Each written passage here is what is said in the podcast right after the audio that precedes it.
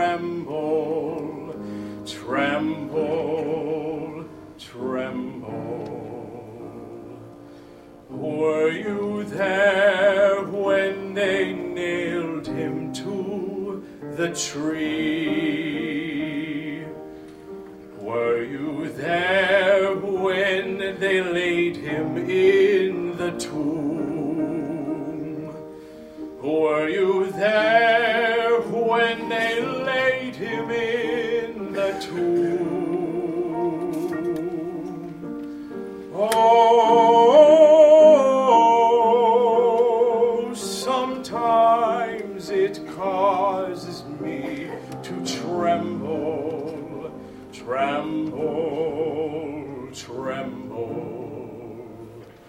Were you there when they laid him in the tomb? Were you there when he rose up from the grave? Were you there when he rose up from the grave?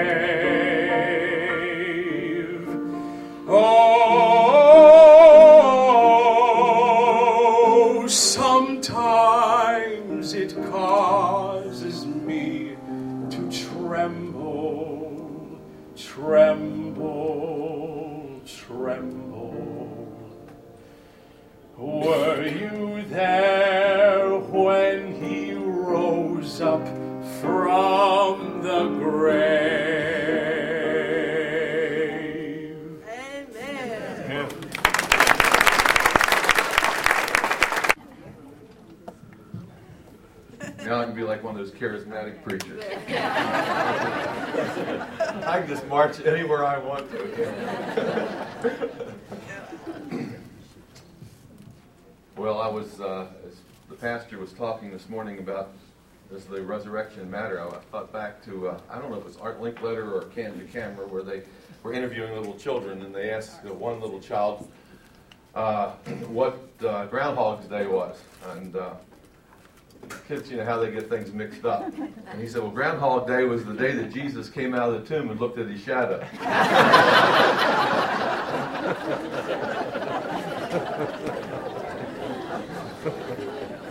and I thought, well, he had the wrong holiday, but that's exactly what happened on Easter. When Jesus came out of the tomb, if the sun was shining, he would have seen his shadow cast on the ground because his body was raised from the dead.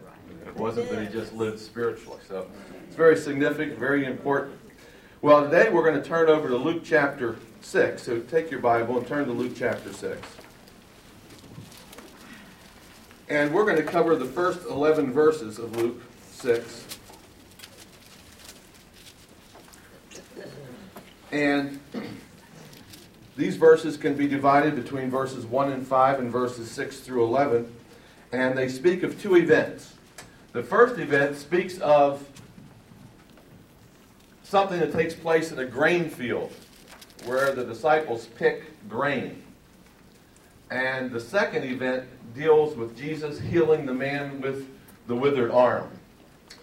Now, to give you a little bit of background so you understand what's happening here, is that after John the Baptist baptized Jesus, which signified that Jesus was being inaugurated as Israel's king, it was an anointing service. It was God's way of saying Jesus is the king. And after he launched out his launched his ministry in Luke chapter 4, remember when he said, The Spirit of the Lord is upon me, he's anointed me to uh, proclaim the gospel to the poor, to heal the brokenhearted, to uh, restore the sight of the blind. You're familiar with that passage. That's probably the most important passage in Luke's gospel, by the way.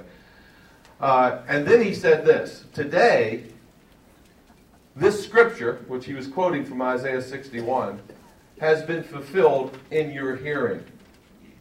In other words, those things that the Old Testament prophets spoke about that would happen when the kingdom of God arrived is happening. And then in chapters 4 through 6, we have a whole series of events, of events that confirm that the kingdom has arrived in a special way, in some way. Okay? So, what I want to do is I want us to look at these two events, and I want you to notice some common features, first of all. First of all, in both of these sections, we see that the emphasis is on the Sabbath. Look in verse 1. It happened on the Sabbath. You see that? Happened on the Sabbath. In verse 2, look at the last word of that verse. On the day of the Sabbath. Look down at verse 5. He's the Lord of the Sabbath. And then you go down to the next event, verse 6. It happened on another Sabbath. Look at verse 7. It says the Pharisees were checking to see if he'd heal on the Sabbath. Again in verse 9. I will ask you one thing is it lawful on the Sabbath? So, both sections, the emphasis is on the Sabbath, and the emphasis is on a question. Okay? And it's a question regarding what is lawful to do on the Sabbath. If you look at verse 2, they ask this What you're doing is not lawful on the Sabbath. They ask this question Why are you doing what is not lawful on the Sabbath? Again in verse 4. Notice how that ends. It ends with a question mark, which is not lawful. So, and then you see that. So here we have this issue of lawfulness. It's not lawful.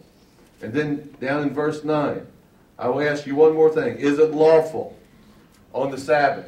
So what we have is we have the emphasis on the Sabbath and the emphasis is on what is lawful to do on the Sabbath. Okay? So the two events taking grain from the farm or the grain field and the healing of the withered man's arms are only props to answer the question what's lawful on the Sabbath. And we could use any kind of events, but those are the two events that are going to set this up. So here's how we're going to divide this section. Verses 1 through 5, we're going to see that Jesus claims authority to be Lord over the Sabbath. He claims authority over the Sabbath. And then in verses 6 through 10, he demonstrates his authority over the Sabbath. Verses 1 through 5, he claims authority over the Sabbath. Verses 6 through 10, he illustrates or he demonstrates his authority over the Sabbath. And then verse 11 is just the conclusion. So let's look at event number 1. It says, Now it happened on the second Sabbath after the first, or most translations just say on another Sabbath, that he went through the grain fields, and his disciples plucked the heads of grain and ate them, rubbing them in their hands. And so they took uh, maybe an ear of corn or grain and they went like this and they rubbed it in their hands and knocked off the, the kernels of wheat or corn or whatever it was. And some of the Pharisees said to them, Why are you doing what is not lawful to do on the Sabbath? Now we know from the Old Testament it was permissible to pick grain from someone else's field. If you were a traveler and you got hungry, you could go to the edge of someone's cornfield or wheat field and you could pick grain. So that was lawful based on Deuteronomy chapter 23. The question is was it lawful to do that on the Sabbath? Because in Exodus it says you should not work on the Sabbath. And these people picked grain, and you couldn't even work on the Sabbath during harvest season. If you were harvesting your crops on Saturday, you stopped. You took the day off. And here these guys were picking grain, they were rolling it in their hands, the dross was falling off, they got the kernel, kernels, they ate it, and the Pharisees interpret this to be harvesting, threshing, winnowing, and eating. And they're saying, Why are you doing what is not lawful to do on the Sabbath? So it's really, the question is not what they did. You can pick grain from somebody's field. The question is when you do it. And so that's the accusation. You're doing something that's not lawful on the Sabbath. Does that make sense? Verse 3 But Jesus answered them. Now, very interestingly, the Pharisees probably spoke to the disciples in verse 2. See, it says they asked them, they said to them, but Jesus does the answering. He takes the position of the master and he takes the responsibility for his disciples and he answers and he says, Have you not even read this? What David did when he was hungry? He and those who were with him? And of course they read it. Uh, Jesus is using sarcasm here. They read it, but what he's saying is they didn't understand it. Haven't you even read? You know, you've, you've done that to people when you want to make a point. And that's what Jesus is doing. They read it, but they don't understand it. So look what he says. How he, that's David, went into the house of God, that would be the tabernacle, the temple wasn't built yet. He took and he ate the showbread, and also gave some to those who were with him, which is not lawful for any but the priest to eat. And yet David did it. What's David doing in the holy place? Where only a priest can go. And yet he did it. No one could go into the holy place and eat the bread on the table, called the table of showbread, except the priest. He did what was not lawful. So that's the question that Jesus asked. How come he did it? Now, if Jesus asked that to the Pharisees, and if he said to the Pharisees, well, what David did, was it lawful to do? What do you think their answer would have been? No, only a priest can go into the holy place. Or they may have said, well, since it was extenuating circumstances, and maybe the guys were really hungry and there was nothing else to get, or any place to get it, and they went in maybe in those extenuating circumstances, but normally the answer would be no. He, what he did was unlawful. But maybe what Jesus really wants them to do is ponder this thing a little deeper. What if I told you that David was not only the king of Israel, but he was a priest? And if he were a priest, then he would have the right to go into the holy place and do whatever he wants to do. Do you know that Psalm 110 says David is a priest? It's a psalm that's re- that's uh, repeated in the New Testament and that's applied to Jesus, but in its original context, it spoke of King David. And I want to show that to you. I'll take you to one passage in the Old Testament, Psalm 110. Now, this will change the whole meaning of the passage if this theory is right that I'm going to give you.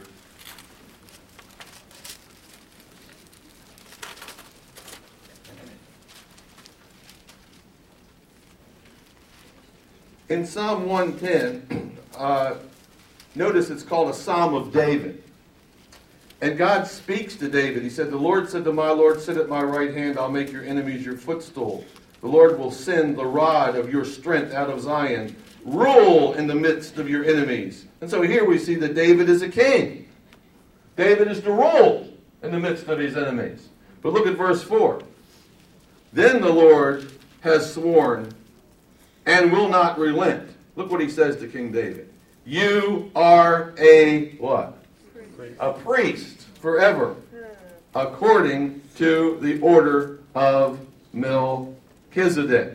And so what we have is we have God defining David as a priest. Not a Levitical priest, but he's a priest. After whose order? Melchizedek. Who else was a priest after the order of Melchizedek? Jesus was. Remember Melchizedek over in Genesis? It says he was two things. He was a king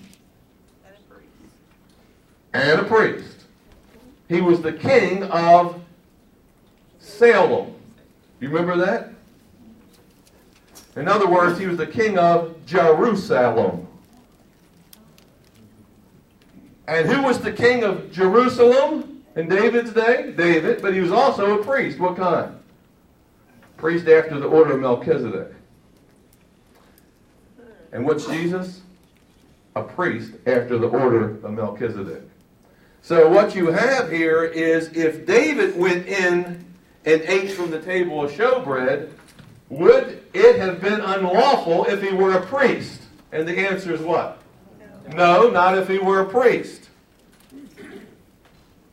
He would have all legal rights to do that. And I think that's what Jesus is saying. And just as David had the right to go in and eat the bread in the holy place, so I and my disciples have the right to glean from this field on the Sabbath. And I think that's the argument that he's making here.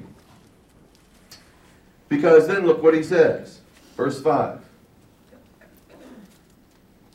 And he said to them, The Son of Man, this is back in Luke chapter 6.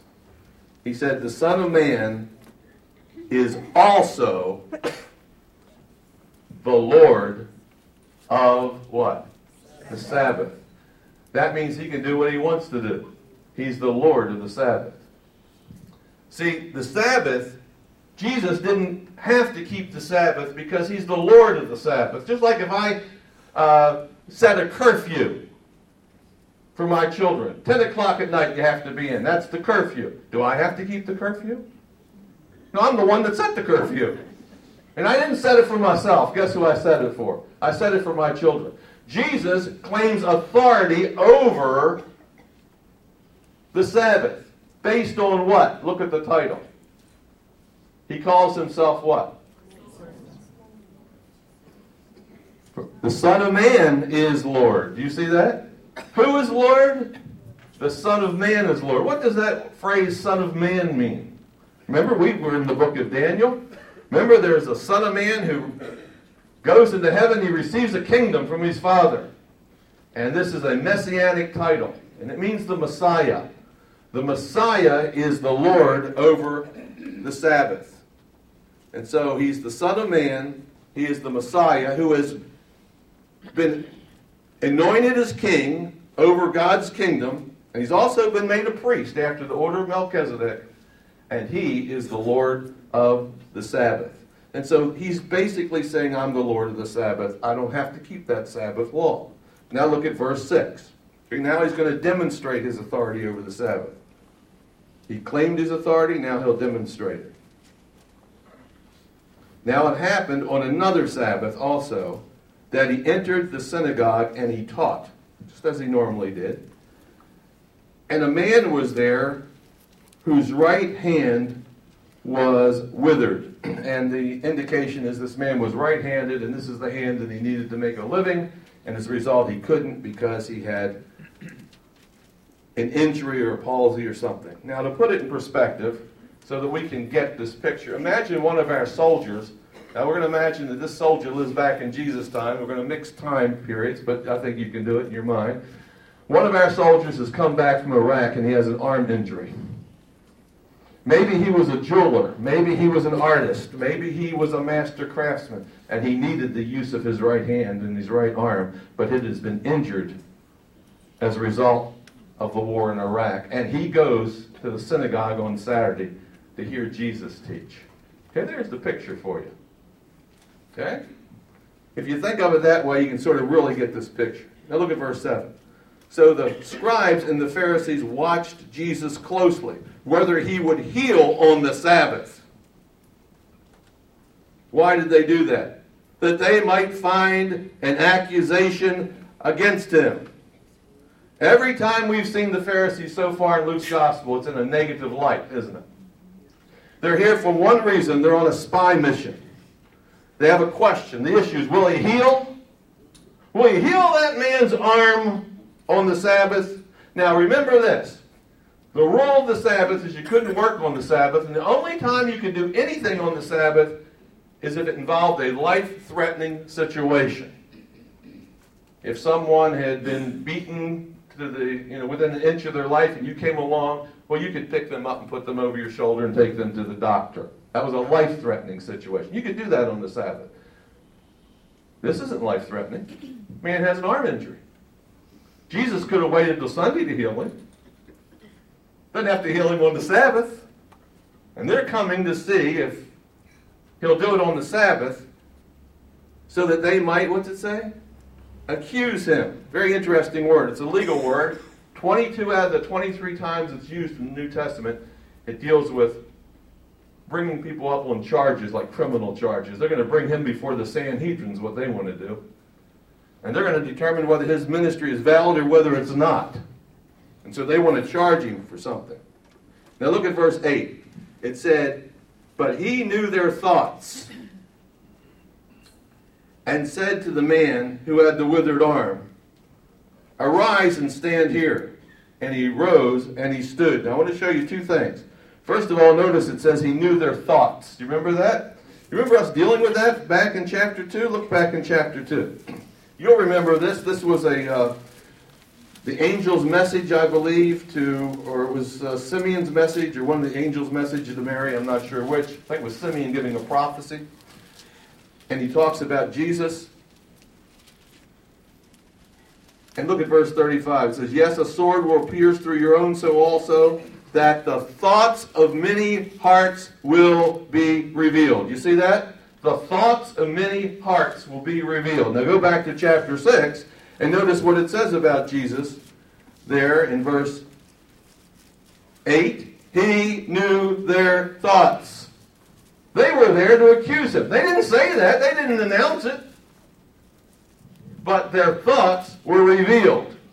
And so Jesus knows the evil intents of these individuals. And so, what does he ask the guy to do? Stand up. So here's the guy, imagine here's the soldier, and he stands up in the middle of a room like this.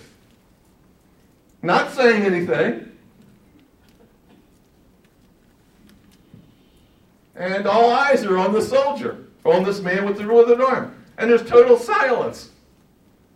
And the people were saying, I wonder what's going to happen. It's bringing this story to a moment of real drama. And everybody wonders what's going to happen. Then Jesus said to them, to the Pharisees, I want to ask you something. I will ask you one thing.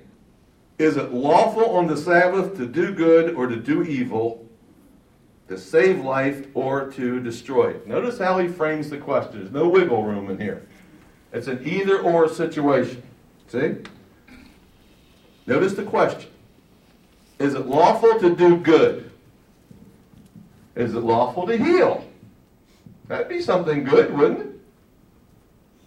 Or to do evil? Well, we know it's not lawful to do evil, but is it lawful to do good? Well, they'd have to say what? Yeah, it's lawful to do good. Or to save life or to destroy it. Well, yes, it's to save life. Well, the Jewish concept of salvation was more than just your soul goes to heaven, as we heard today in the sermon. The Jewish concept of salvation was restoration of the whole person. So Jesus is saying, is it okay to restore someone and in a salvific way? Now remember that the kingdom of God is all about restoration. What happens? The blind see, the deaf hear, the lame leap. See, in the kingdom of God, there won't be any infirmities. There'll be no sickness in the kingdom of God. And Jesus says, the kingdom has already arrived today. It's being fulfilled. Not in its totality, but we can get little glimpses into the kingdom and what it's going to be like. And Jesus gives us little glimpses by healing a person here and healing a person there and raising a body here and raising a body there. And we're getting little glimpses into what the ultimate kingdom is going to be about. And so Jesus asked them, Is that okay? And, uh, to do good and to restore? And the answer, of course, is yes. We should always be doing good. And today it's being fulfilled, and Sabbath is one of the days just happens to be a Saturday. Was Saturday today? How about Sunday? Is that today? Is Monday today? Every day is today that you live in. And so he says it should be fulfilled. Now look what he says in verse 10. And when he looked around at them all, and I think that would have been a very interesting look, don't you? He's watching at everybody and just, just surveys the room. And uh, maybe after he asks the question, they don't open their mouth and answer it. He looks around and maybe he smiles. Because here's this man standing there, and everybody's just waiting to see what's going to happen. So he looks around, and he said to the man, Stretch out your hand. He asked the man to do something that he cannot do. This man has absolutely no power to stretch out his hand. But he says, I want you to stretch it out anyway. Act as if you can. Just, well, I haven't been able to stretch, just act as if you can and obey me. And the man obeys, and guess what happens? The arm comes out, and it's absolutely whole. And he did so, and his hand was restored as whole as the other. Now look at the reaction. So now we see he is not only claims to have authority over the Sabbath, he demonstrates his authority. He heals. Here's the reaction. Uh, you know you've got a real case when you have the word but there, right? So I'm going to say it the way you should we should all read it. But, okay? but they were filled with rage. And this means more than furious. Some of your translations say furious. This means more than anger. This means mindless rage. This means, uh, as we say today, going ballistic. They go absolutely crazy over this situation. They get so angry that you can see their blood pressure rise. And then look what they did. They discussed with one another what they might do to Jesus. Now, I hope they weren't plotting this on the Sabbath, don't you? Do you think this just happens to show the hypocrisy of these people? These people who come to judge Jesus, they can make or break his ministry. They are like movie critics. They're like Broadway critics.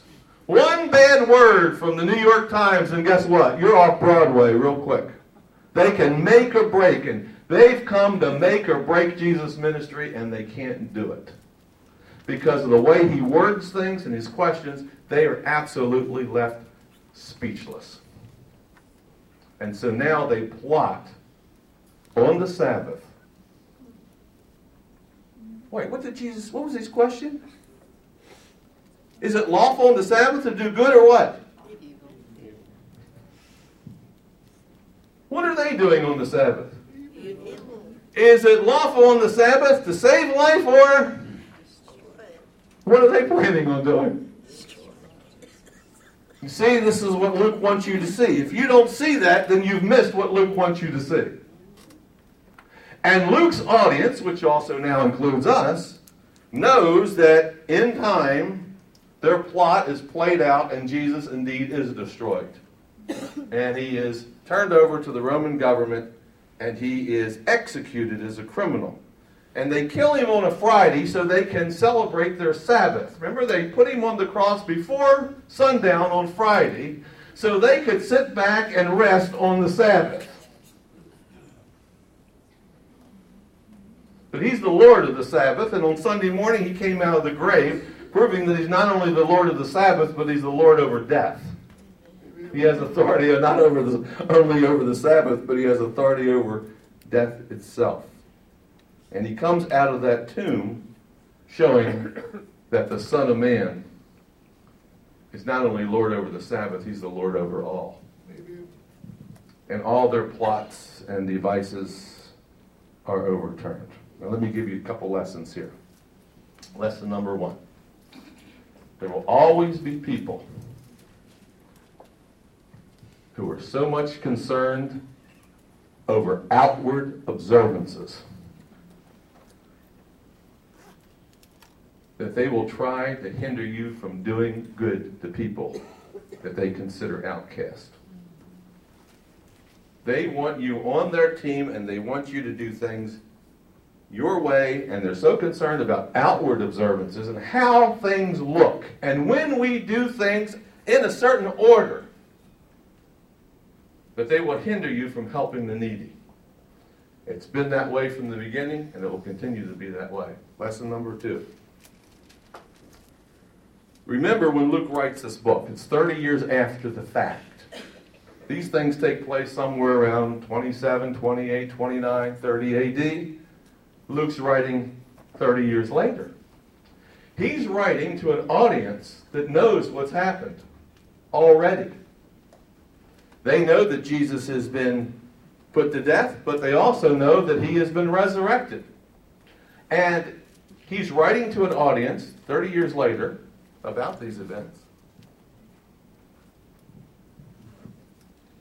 Particularly to a Gentile audience. Remember, he's writing to Theophilus, a Greek, a Gentile.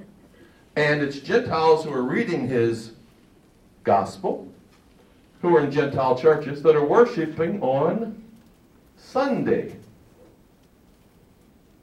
And there are Jews that are trying to get them to go back under the law and worship on Saturday. And Luke is using this to show them that no, we don't worship on Saturday. Jesus is the Lord over all, and he rose on Sunday, and it's okay to worship on Sunday. We don't have to fall back under the rule of the Judaizers and people who want us to conform to an old method. We are in the kingdom, which is beyond that. We'll talk about that as well in point number three.